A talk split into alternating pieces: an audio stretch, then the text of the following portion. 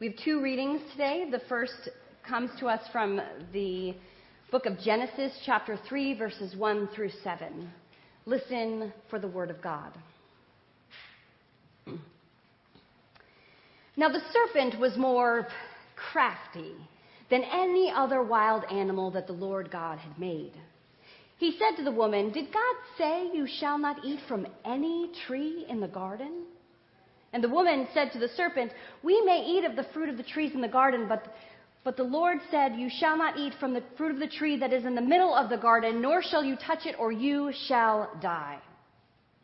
But the serpent said to the woman, "You shall not die, for God knows that when you eat of it, your eyes will be open, and you will be like God, knowing good and evil." And so when the woman saw that the tree was good for food, and that it was a delight to the eyes, and that what it was desired to be desired to make one wise, she took the fruit and she ate of it. And then she gave some to her husband who was with her, and he ate. Then the eyes of both were opened, and they saw that they were naked. And they sewed fig leaves together and made loincloths for themselves. The second reading is from the Gospel of Matthew, chapter four, verses one through eleven. Then Jesus was led up by the Spirit into the wilderness to be tempted by the devil. He fasted for forty days and forty nights, and afterwards he was famished.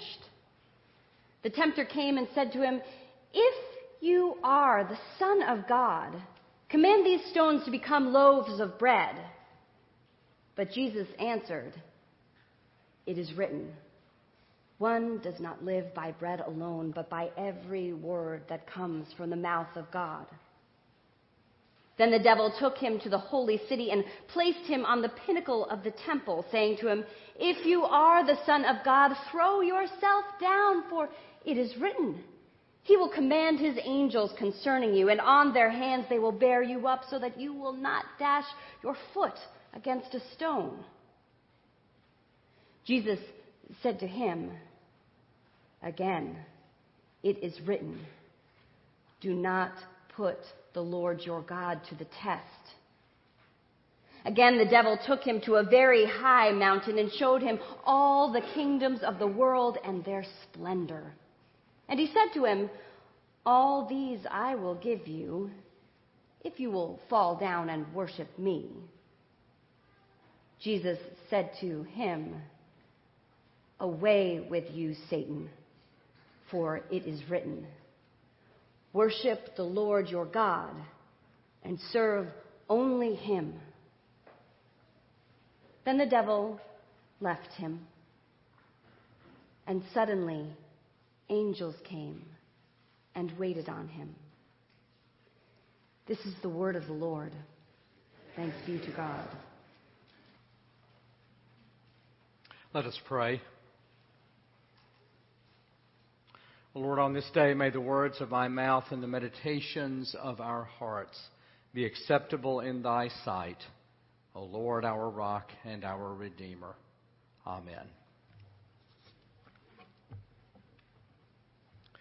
Several years ago on Remembrance Sunday, I shared in a sermon that when I studied Old Testament for the first time at Union Seminary in New York, the professor, Doctor George Landis, took a white piece of chalk and wrote on the blackboard facing the classroom the words, "After the fall." He said that in order to understand the Old Testament, and perhaps more importantly to understand our place in the world, we need to understand that there is a great divide between the way God created us and the way we became.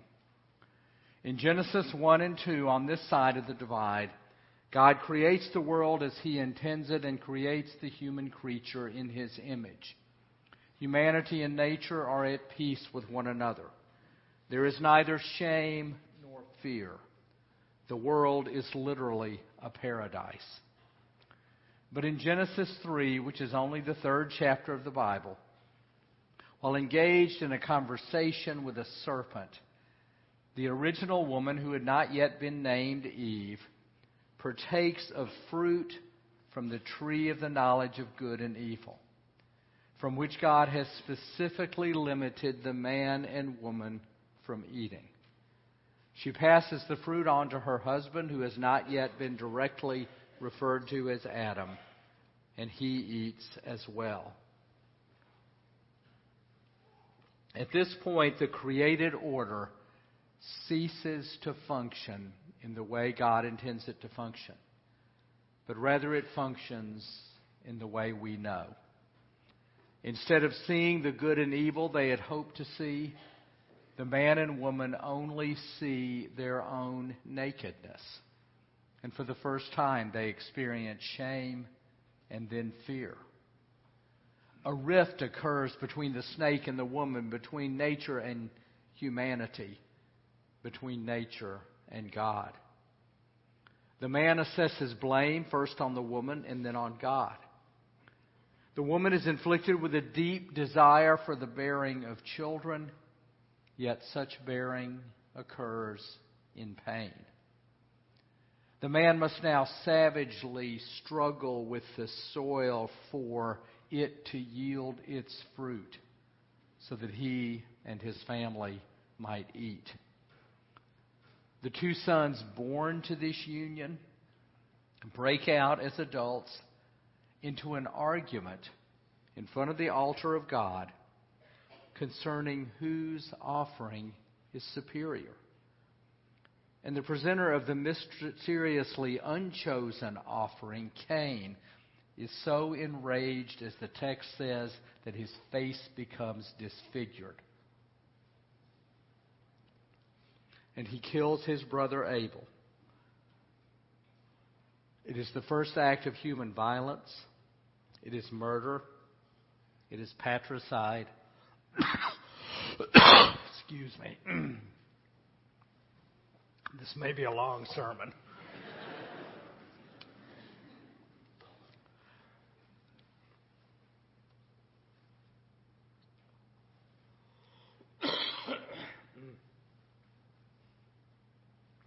We'll have a lot of water breaks. But this first act is domestic violence. It is murder. It is homicide. It is a religious difference.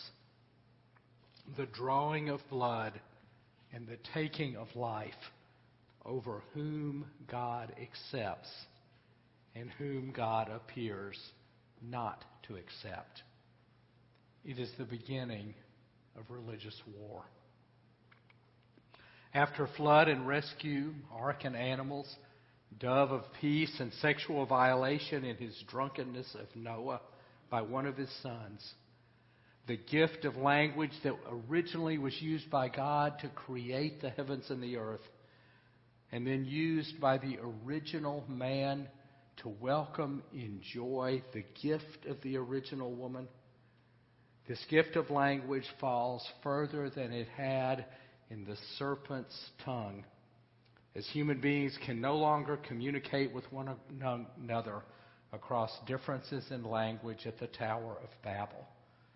The beauty of the two becoming one flesh of a common humanity has now become the many scattering across the earth, not understanding one another because they are filled with Babel. All of these phenomena, shame, fear, the breach between male and female, between humanity and nature, domestic violence, religious violence, nature's fury, the near unbridgeable differences between human beings across divides of language and culture and race and ethnicity and religion, all of these flow from what is called the fall. And all of it describes not the way God created the world, but the way the world has become. None of it is God's intention. None of it is God's will. None of it is God's ultimate hope for us.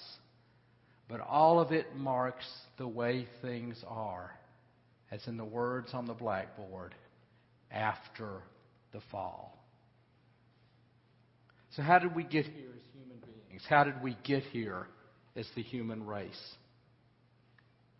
In many ways, we got here because of the best of our intentions. A few weeks ago, my college roommate came to town, as he does every year or so, to lecture at N I H. He's been teaching at the medical school at University of Alabama, Birmingham, for about twenty-five years. He's a specialist in kidney and liver transplantation. Bob remains a reluctant and restless Southern Baptist, uncomfortable with the fundamentalism that has become the expected norm in that denomination since the nineteen eighties. But he's never been quite able to leave that tradition in which he was reared because of its music and the choir in which he and his wife continue to sing every Sunday. Bob has one of the best theological minds I've ever known, one of the best minds I've known for that matter. At a restaurant at Reagan, we somehow got to talking about the biblical narrative of the fall, the narrative that we just read. I asked Bob what the text tells us was the motivation behind the woman eating from the tree from which God had prohibited she and her husband from eating. Disobedience, Bob said quizzically. Since I had more or less baited him in the way that I asked the question, I responded, I know that disobedience is the traditional answer. I know that it's what we've been taught all our lives. But notice what the text specifies is the nature of that disobedience. What the text specifies as to her motivations. I began to recite Genesis three six from memory. I bungled it a bit, but I later pulled off to the side in my car, honestly, and texted him the exact words on my way home. These are the exact words. When the woman saw that the tree was good for food, that it was a delight to the eyes, and that it was desired to make one wise, she took of its fruit and ate, and gave it to her husband who was with her, and he ate as well. Good for food. A delight to the eyes. Desired to make one wise. While the act of eating was indeed an act of disobedience to God, the woman didn't say when she got up that day, I'm going to get up and disobey God today. Rather, her motives were responding actually to that which was the best within her. Nourishment, beauty, knowledge. In eating from the tree of the knowledge of good and evil, the woman and the man are not giving into or falling into, into some base, crass, lower nature. Rather, they were rising. They were extending themselves. They were aspiring to exceed or excel. They were responding to all that is good and noble, all that is hopeful and helpful, not that which is base or demeaning. Nourishment, beauty, knowledge. What's not to like about these motives? If we then fast forward to the gospel lesson today, which Casey read and which the choir just sang, just as the man and woman were at the beginning of the human endeavor, in our gospel lesson, Jesus is at the beginning of his ministry. Just as they are tempted in the garden by one of the creatures God has made, the snake, Jesus is tempted directly by an adversary, the evil one, in Greek, diabolos, diabolical, who Matthew calls the devil. What does the diabolical one offer Jesus? The opportunity of turning stone into bread for nourishment, his own nourishment. The text had said he was famished, and implicitly the opportunity of feeding people. The opportunity of throwing himself off the pinnacle of the temple to be rescued publicly by angels in a feat that would soon that was worthy of the soon-to-be late Ringling Brothers Circus, creating instant faith among the masses who would witness such a feat or who would speak of such a feat. The drama of magic. The opportunity to receive all of the political and economic power of the kingdoms of the world, to understand these in the way that knowledge is power, so as to bring the will and way of God among all the nations of the world by fiat rather than by freedom.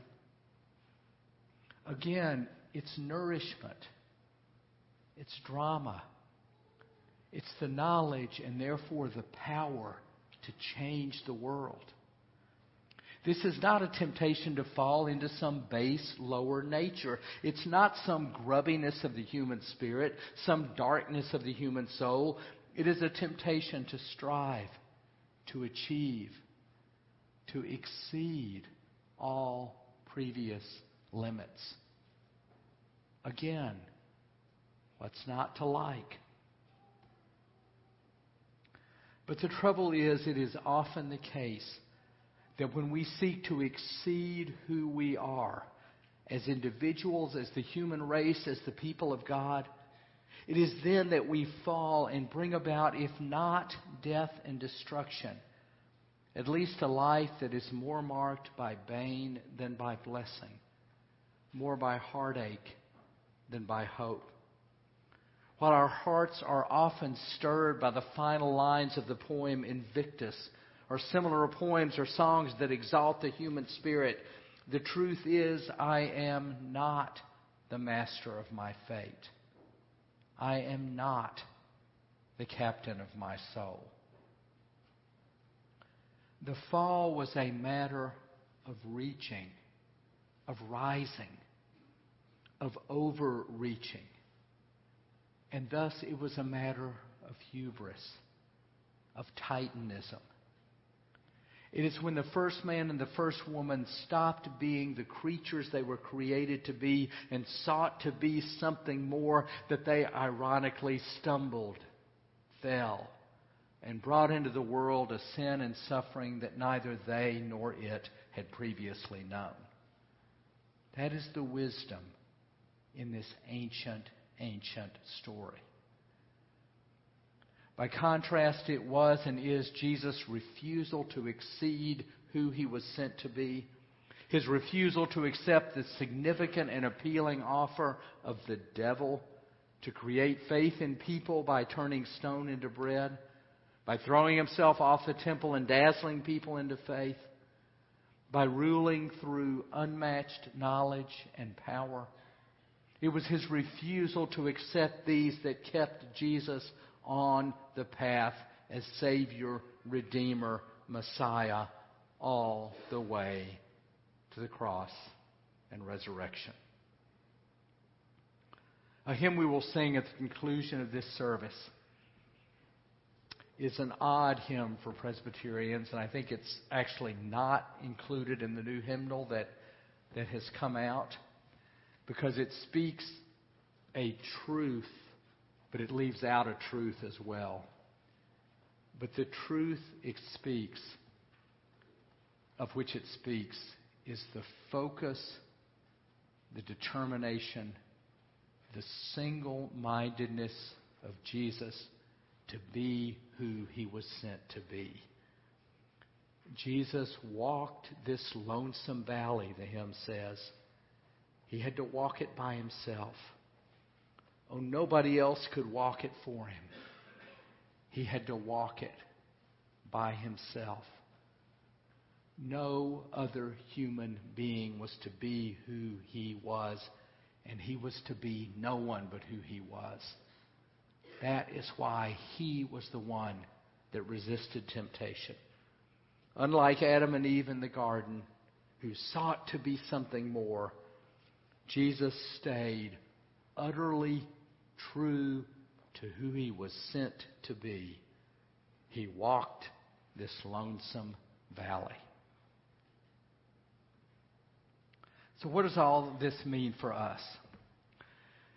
It's a very, in, in some ways, abstract concept, and in some ways personal, and it's you know hard to just apply in a direct situation or to speak about. But we are, I, I still want to try to bring it home to where it relates to where we live. We're in an odd situation in our nature and in our culture and in this city of seeming to have nearly as much opportunity as the original habit, inhabitants of the garden. While surely we do not live in paradise, and we know that, and we do experience shame and guilt. Between us in this room and in this city, we have about as much knowledge and awareness and even wisdom about the world as anyone could ask. Even though our nation is politically divided and times are not filled with consensus, many of us, if not most of us in this room, are able to live a little above the fray and be relatively secure about our future. Just as the Garden of Eden provided near limitless blessings for its two original inhabitants, we have in our lives nearly limitless blessings of health and health care and prosperity and knowledge and culture and travel and art and education and religious expression and, yes, beauty. Yet what may be our downfall more than anything else is the same thing that led Adam and Eve astray. It is that temptation to be or do or know, or have, or seek more than what is rightly within our purpose and purview to have. Maybe, just maybe, we are guilty of aspiring to be something beyond who we are. It may be in the most personal aspect of our lives, in the most intimate relationship we have. It may be in our family. It may be with our dreams or hopes or expectations for our children or grandchildren. It may be that we exceed, expect, seek too much in our education, maybe through our career or our vocation, maybe our avocation. It may be that we exceed who we were created to be, in what we expect from our religious life, from our church, from the community in which we live, even the nation of which we are part. It may be that what we seek for this world, in which our nation still plays an important role, from which it withdraws only at the world's peril, is more than intended to be. In any one of these areas of life, it may be that we are seeking to exceed the limits of who we are, of who we are created to be. When Jesus said no three times to the diabolical one, the devil eventually backed down, and suddenly the angels came and waited on Jesus. Then soon Jesus heard that his forerunner, John the Baptist, had been arrested. He retired to the north. He began to proclaim exactly what he was sent to proclaim. Repent, for the kingdom of heaven is at hand. He called his first disciples. He gave his Sermon on the Mount. He cleansed a leper. He healed a soldier's servant. And on and on and on. He did what he was supposed to do. He walked this lonely valley by doing what he was created to do. Nothing more. This week I came across a verse in the book of Deuteronomy with which I'll close. It's twenty-nine twenty-nine. The secret things belong to the Lord our God, but the revealed things belong to us and to our children forever. What is revealed to us by God in our lives about our role and our purpose comes in a variety of ways. And it usually comes clouded. But however you have come to sense or believe or know what your role is, what your place is, what your purpose is, go with that. Stick with that. Live into that. Leave the secret things of God in the garden for now, where they belong, and where you will meet them someday when you are restored to that place. Amen.